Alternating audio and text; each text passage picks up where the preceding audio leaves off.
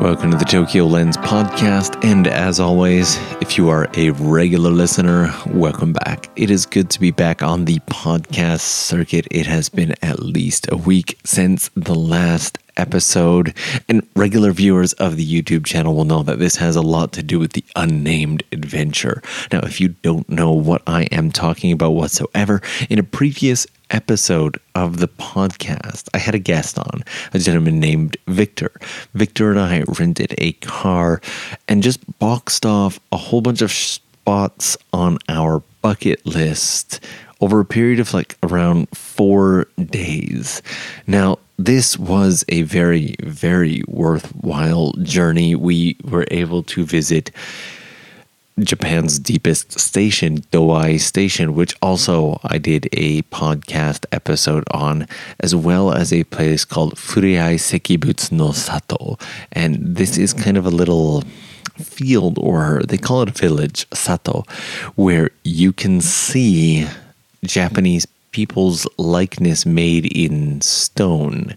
Uh, a total of over 800 statues, all commissioned and have built by this wealthy gentleman from the area who owned a bunch of hospitals and restaurants and stuff like that.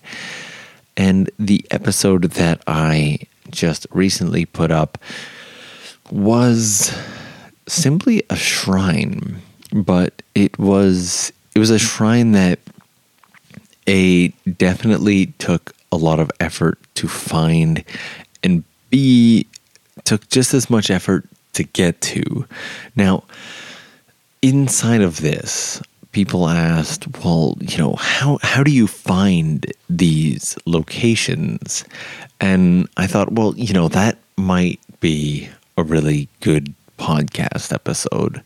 You know, how, how do I find all of these hidden locations? But really, in the end, it just comes down to searching and allowing yourself to get lost. Probably about 50% of the locations I find are through simply searching, researching and the other 50% are just through getting lost. If I come up with a more detailed or interesting answer, I'll see if I can't put it into a podcast episode for you. But for today, what I wanted to cover is the one essential point to making all of this possible, and that was the car the the the single four wheeled vehicle that took us around and kind of what it's like to drive in Japan. Now, some of you listening to this podcast may have driven in Japan before. In fact, if you live in Japan, you may drive in Japan all the time. So what I would like to kind of share today is kind of my experience because I think it doesn't matter what country you're in. yes, that's right. I, I just jumbled all those words together. Let's try that again. It doesn't matter what country you are in, driving is a very different experience from person to person. Now, keep in mind that a lot of what you're going to hear from me today is most likely going to have a positive spin on it because I personally love driving. I always have. So when I think about driving in different, you know, different countries, different places, it's always been something that I enjoy. But getting into driving in Japan. And rather than having this be a really logical A to Z, here are the points of driving in Japan episode, what I'm going to try and do is kind of make it more anecdotal, share my experiences, my thoughts, all the little stuff from what it was like to get a license in Japan to what it's like to rent a car to driving in the city versus countryside, etc. Etc. So, the very first time that I drove in Japan was actually after my first time living here when I came out here in like 2005 and 2007, I didn't bring a license with me. It wasn't until I think 2009 that I brought an, an excuse me, not a license, international driver's permit. And getting the international driver's permit was pretty easy. And getting into Japan, my single biggest concern, if you're from, for example, North America, is well, I'm going to be driving on the opposite side of the road. And that was that was actually really, really terrifying for me at first.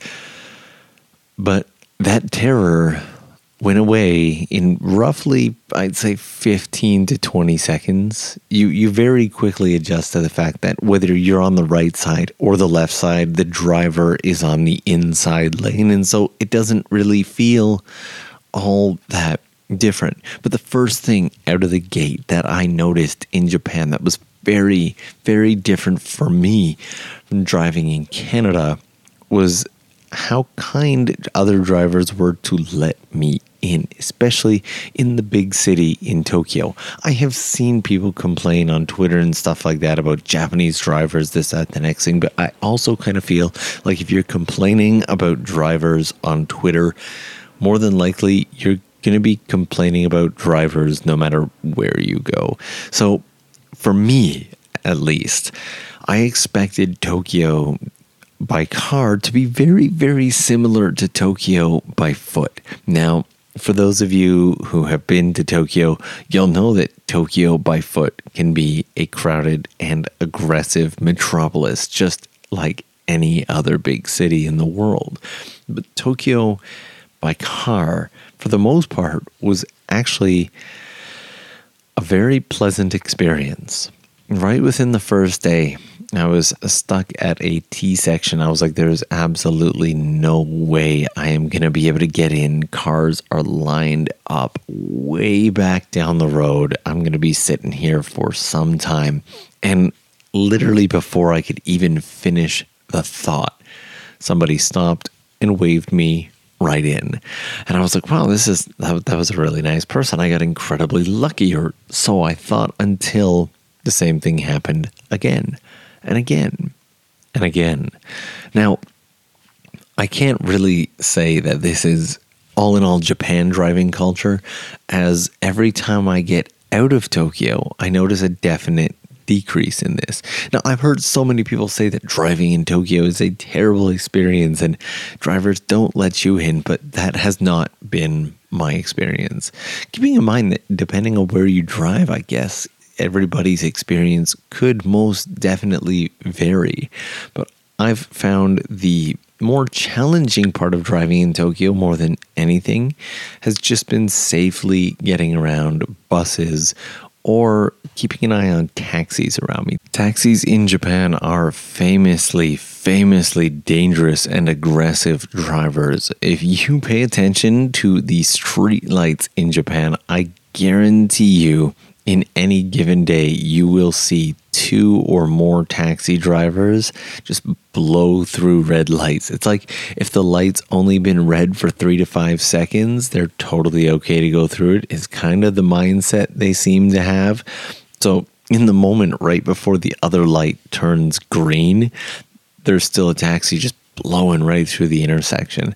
And I've seen, and I, I do have to put a little bit of a PSA in here because I have seen people get hit by taxis more than any other accident that I have seen in Japan. I've seen bicycles get taken out by taxis. I've seen elderly. I've seen children get hit by taxis.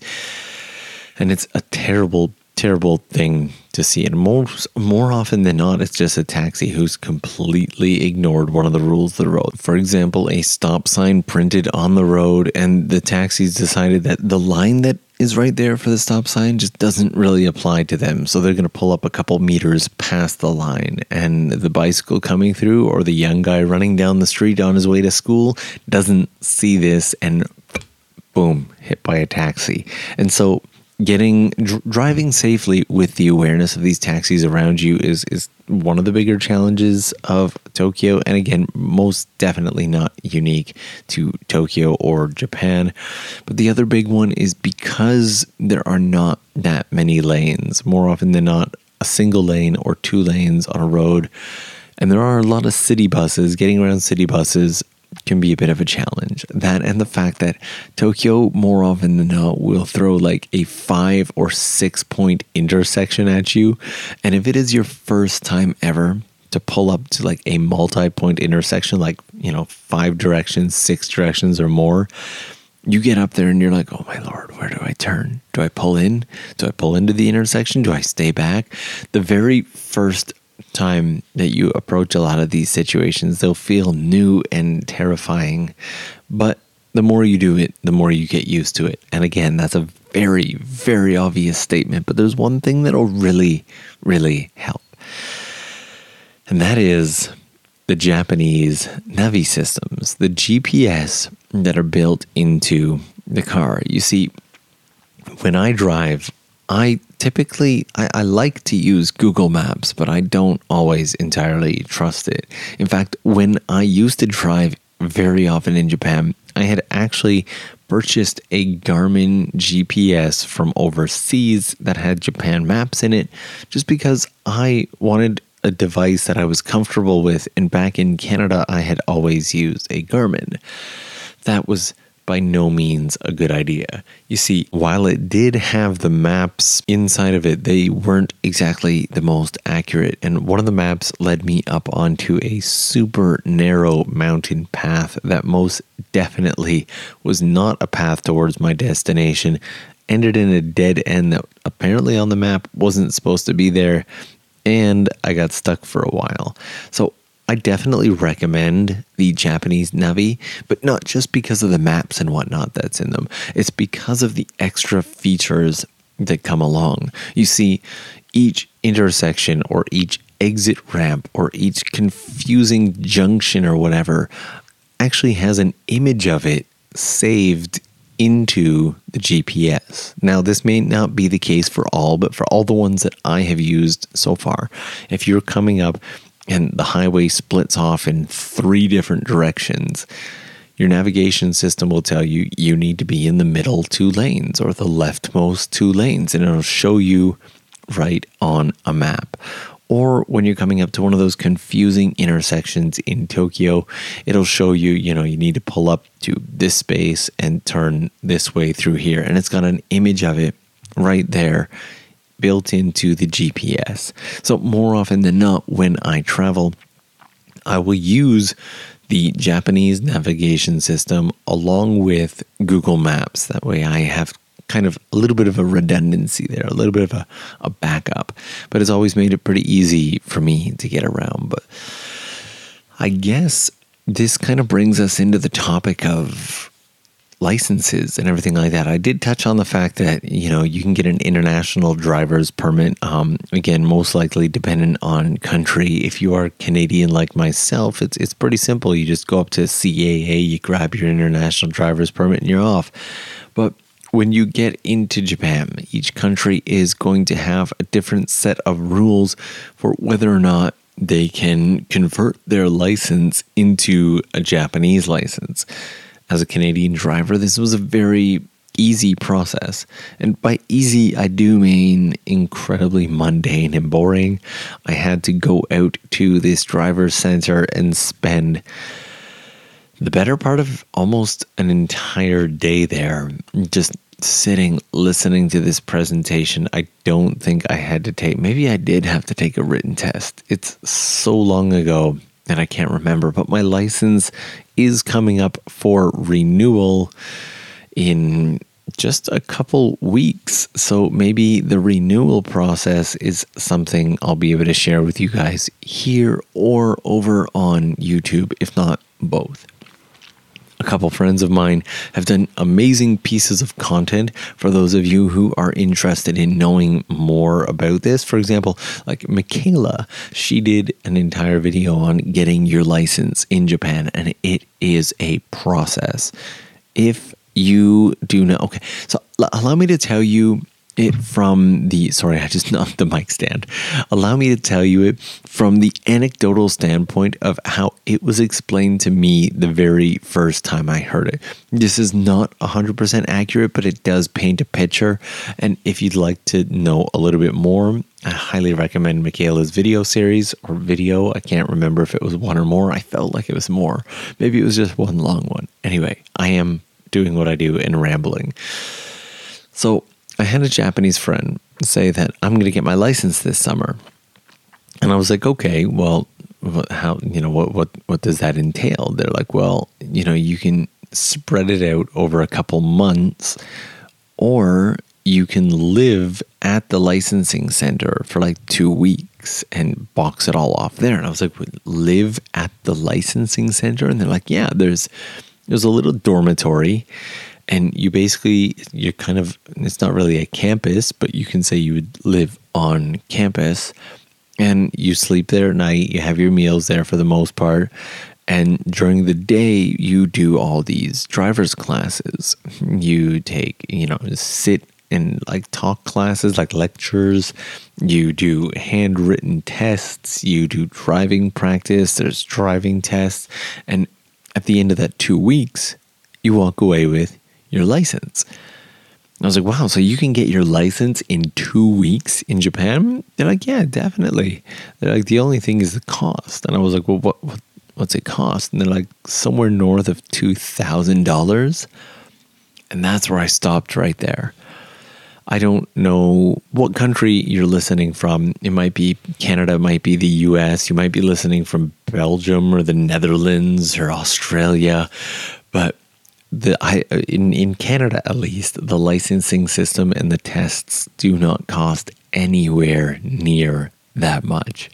Now we have a very different system, which I'm not going to get into, but it's it's it's simple. It's it's cheap. It's borderline maybe ineffective. I don't know, but to hear that Japanese drivers go through that much was actually quite incredible.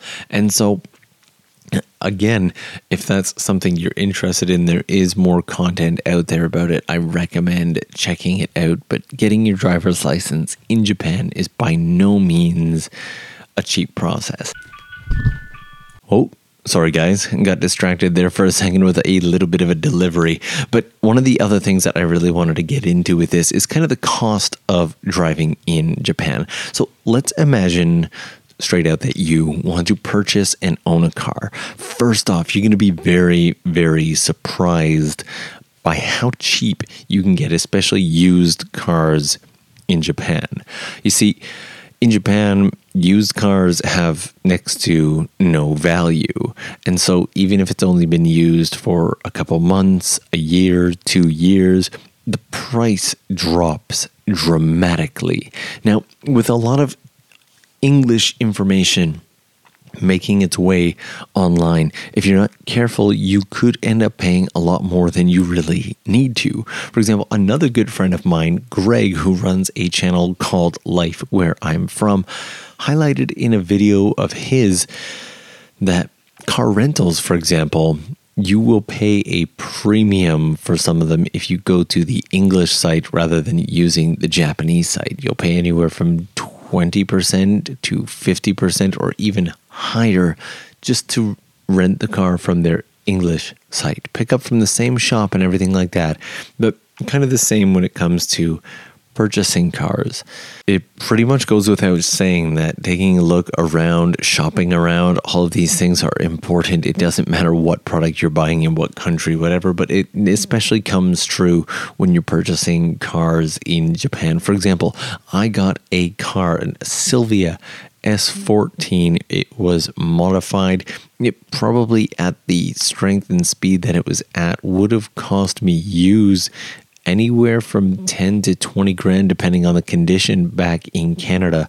But I was able to pick it up for about 2,500 American. That's about 250,000 yen here in Japan, which is just absolutely unheard of because this car was in gorgeous condition. The front bumper was kind of taped up and there were scratches here and there, but it was in beautiful running condition. The, the, the engine, everything. It was just it was amazing that I was able to get a car that good for that price. And so purchasing the car can be the, the cheaper of the evils. But from there, there's things like the insurance that you need to get, which, by the way, Japan really hasn't figured out how to gouge on car insurance yet. So, car insurance was also insanely cheap.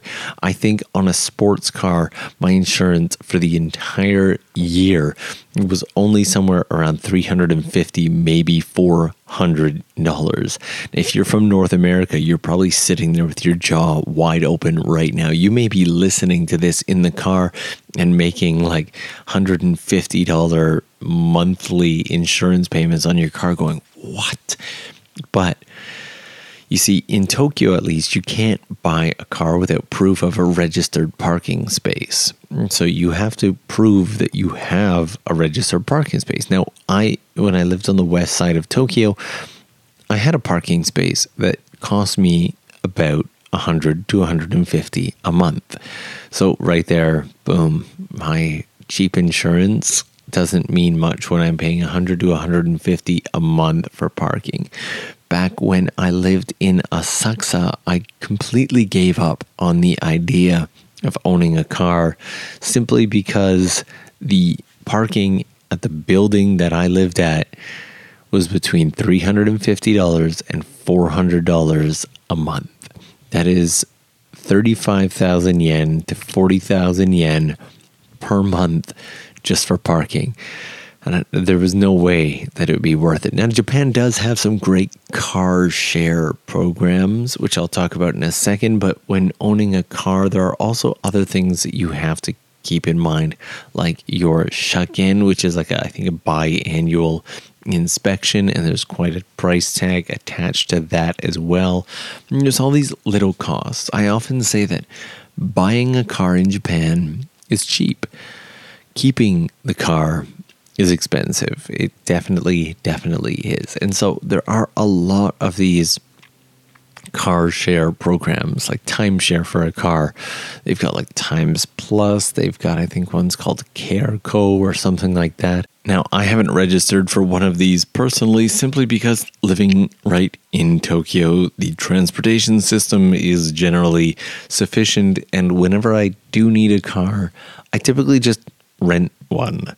You know, I've rented from Nippon Rent a Car. I've rented from Toyota. I personally, you know, I, I don't have a specific preference. There are discount car brands like Nico Nico Rent a Car, or I believe there's one that's even called like Hyakuen Rent a Car or something. It's not actually 100 yen. I think you can rent it like 100 yen for 15 minutes or 30 minutes or something. But there are a lot of great options for rental car services in Japan. In fact, I was just reading an article yesterday that I found incredibly interesting that talked about this Nico Nico rent a car having a K sized car, which is like a tiny car with a yellow license plate that can only fit as many as four people legally that actually the insides all fold down and they put curtains up inside so that you can use it kind of like a little mini camper for when you're traveling. And I was thinking, well, that would have been really, really useful. You see, Victor and I were going around for four days uh, to all these different locations. And one of the more recent questions that I got over on the YouTube channel was like, well, we don't really, you know, see you guys sleeping. Where were you guys sleeping? And for the most part, we were stopping at hotels, with the exception of the odd spot where we wanted to be there first thing in the morning. So we would rest up somewhere during the day and then we would hang out in the area until fairly late at night, like midnight, one or two. Catch a couple hours in the car until like 4 a.m. or something, and then go out and enjoy the area. But if you are thinking about sleeping in a vehicle in Japan, more often than not, it may not be as simple as just pulling over onto the side of the road and catching a few Z's unless you plan on waking up before the rest of the world. Your safest bet is going to be a rest stop on a highway and keeping in mind that Japanese highways do cost.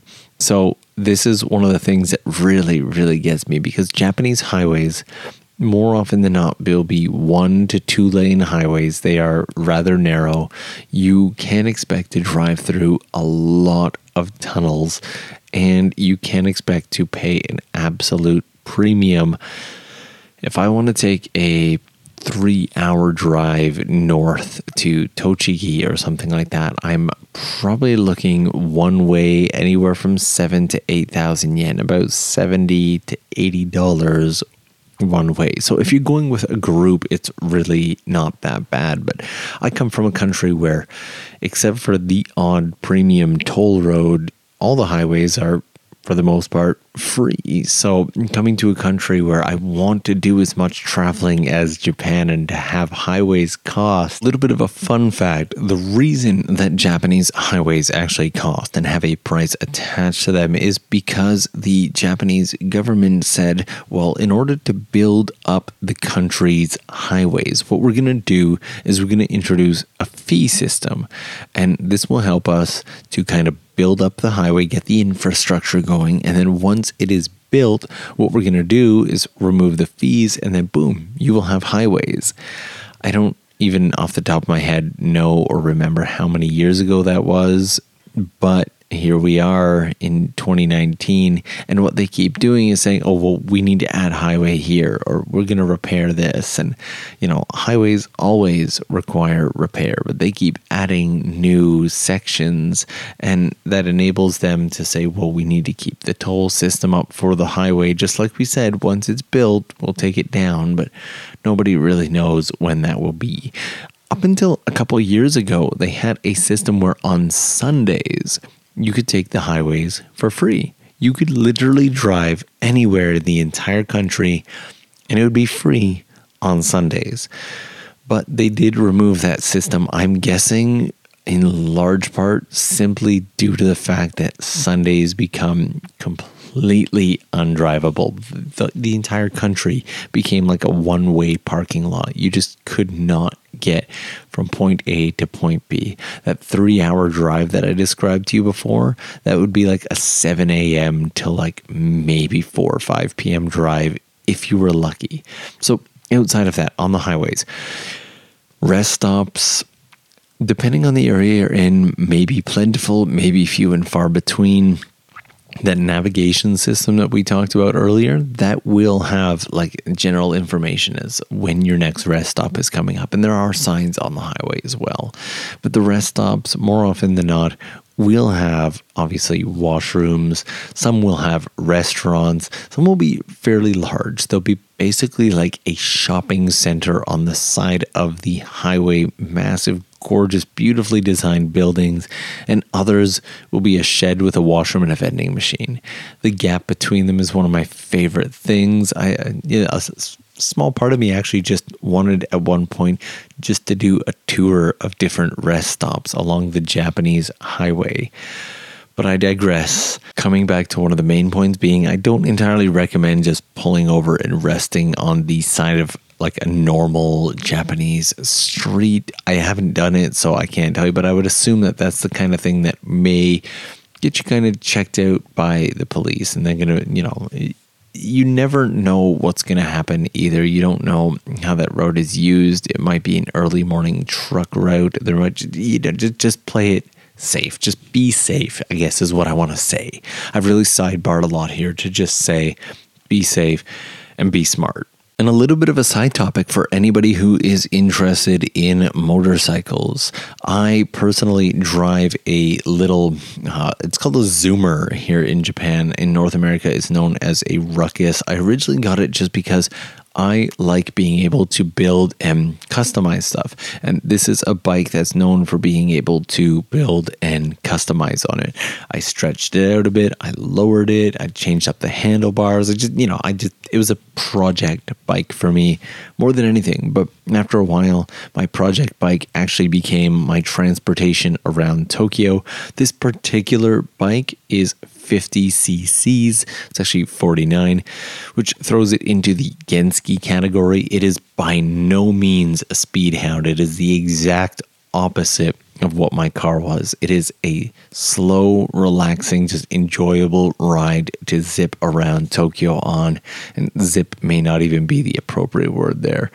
Well, let's say roll. Let's say roll around Tokyo on. And with a 50cc or under Gentsuki, you can drive it with a car license. Now, under the Gentsuki set of laws, legally you cannot go over 30 kilometers an hour on a Gentsuki motor vehicle, and you have to do something called a Nidankai Usetsu, which is like this really complicated turn on three lane roads.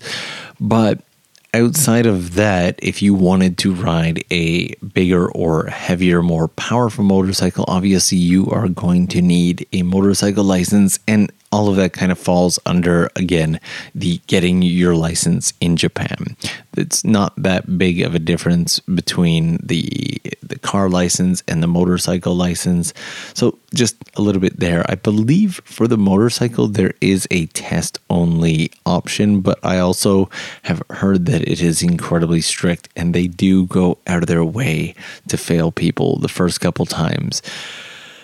Again, I haven't done it all of this is hearsay. It's all stories I've heard from people around me who have their motorcycle licenses. But, you know, all of that aside, all of this has been born from this trip that Victor and I were doing. Now, we have since obviously returned from this trip. But if I had to talk about the best parts of driving in Japan, you see, I personally really enjoy the winding mountain roads. This isn't something that is unique to Japan. It's something that's unique for me because I come from the east coast of Canada where there are no mountains and there are definitely no winding mountain roads. So to have the opportunity to drive through these roads and just experience Japan in this way is just spectacular. But every now and then, wild boar or a monkey will jump in front of the car. And I guess it's a little safer than having a deer or, in some cases in Canada, a moose jump in front of your car. Yes, that does happen. Not so much in the East Coast as in the West, but the real, real reward to these roads is when you get higher up on the mountains and you get this clearing in the forest that just opens up this gorgeous valley of rolling mountains through the Japanese countryside. Those moments, or when you get high enough up on a mountain that you can see the shape and outline of the surrounding cities on either side, these are the moments that I love the most. This, as well as something simple like driving through the rice fields. I couldn't remember the word for rice fields there for a second. I was like panicking. Driving through the rice fields of Japan can just be one of the nicest experiences. More often than not, because Japan is over 70% mountain, you will be surrounded by a lot of mountains unless you go up to an area like Hokkaido.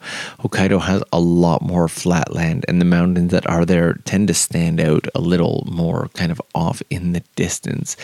But generally, driving in Japan has always been a both visually and emotionally rewarding experience. I have very few to almost no bad memories. Even the time, now, if you've been following the content for a while, you will know that my time with my S14 Silvia ended terribly. In the case that you are not privy to that story, super long story short, I was actually taking a slow drive up to the area of Nikko to see the changing of the leaves during fall. I had a full car of people, so we were driving uh, slow. There's uh, if you go to the very left lane, it's kind of the, the slow lane, and I was like, this car cannot handle this many people. We're to take it nice and easy. I believe we were even going a little bit under the speed limit, and that's pretty much where everything went wrong. Everyone was okay, but even the police officers who dealt with the accident were super, super kind. It really helped that nobody was at fault, so there was no finger pointing or blame, but they were like, You are incredibly lucky to be walking out of this. You know, go spend some time with loved ones, feel grateful, you know, let the insurance company do what they do. And so in the end, that there was a lot of stress and difficulty after that. Obviously, um, it's never going to be like, oh, I had an accident. Cool, I'm gonna go get McDonald's and some ice cream. And no, it's it's not like that at all. There was there was a good year of stress after that, but the incident itself and the people around it and how it was handled was a lot less worse than I think it could have been. Again, though, all of this is purely subjective. It's off of my experiences and my opinions. And should you ever have the opportunity, I definitely encourage you to come and have experiences of your own. In fact, the a little bit of a sneak peek for anybody who is a viewer of the YouTube channel. The next episode that we are doing is actually just a pure road trip episode talking about what it's like to do a road trip in Japan, what it's like to drive in Japan, what it's like to get a car, just showing these roads that we're driving, meeting people along the way.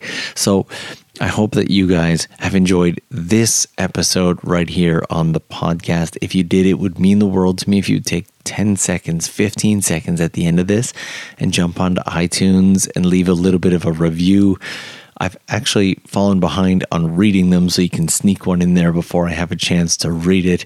I look forward to seeing what you have to write, and each and every one of those does mean the world to me. They really do help, and I enjoy them. So, thank you guys so much for joining me on this episode today. I will try to make it not so long until we do another episode. Fingers crossed. I hope you have a beautiful day no matter what you are doing. And you guys know I will talk to you again real soon.